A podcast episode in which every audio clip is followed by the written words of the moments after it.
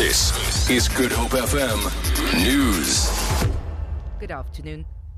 Residents of Nomzamo near Strand outside Cape Town have called on the city of Cape Town to improve their living conditions.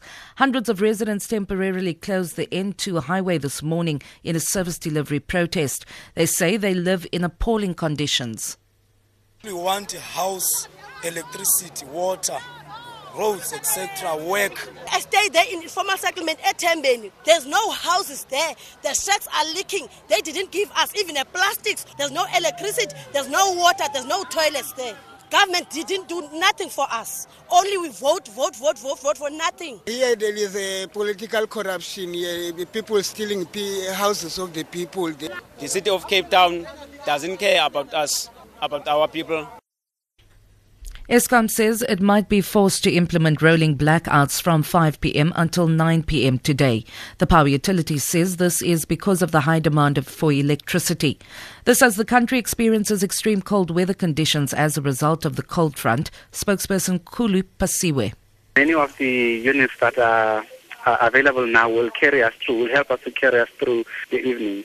So we're just asking people, where possible, to also assist us in terms of uh, reducing the load where possible so that collectively we can uh, take the responsibility of uh, avoiding load shedding.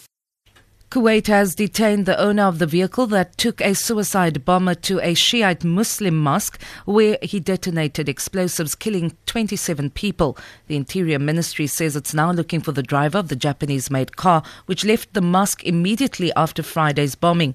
Meanwhile, Kuwait has stepped up security at state run oil conglomerate Kuwait Petroleum Corporation and its subsidiaries.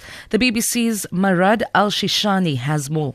The authorities here in Kuwait uh, um, uh, seems confident that there is not just one one player or one actor that the suicide bomber wasn't acting alone. So that's why the raids are started since yesterday. And this arrests telling us that it seems something coordinated, larger than being a, a lone wolf, as we call it, in such attacks.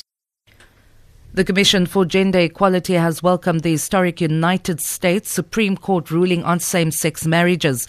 Yesterday, the court legalized same sex marriages in America. Previously, only certain states allowed same sex marriages.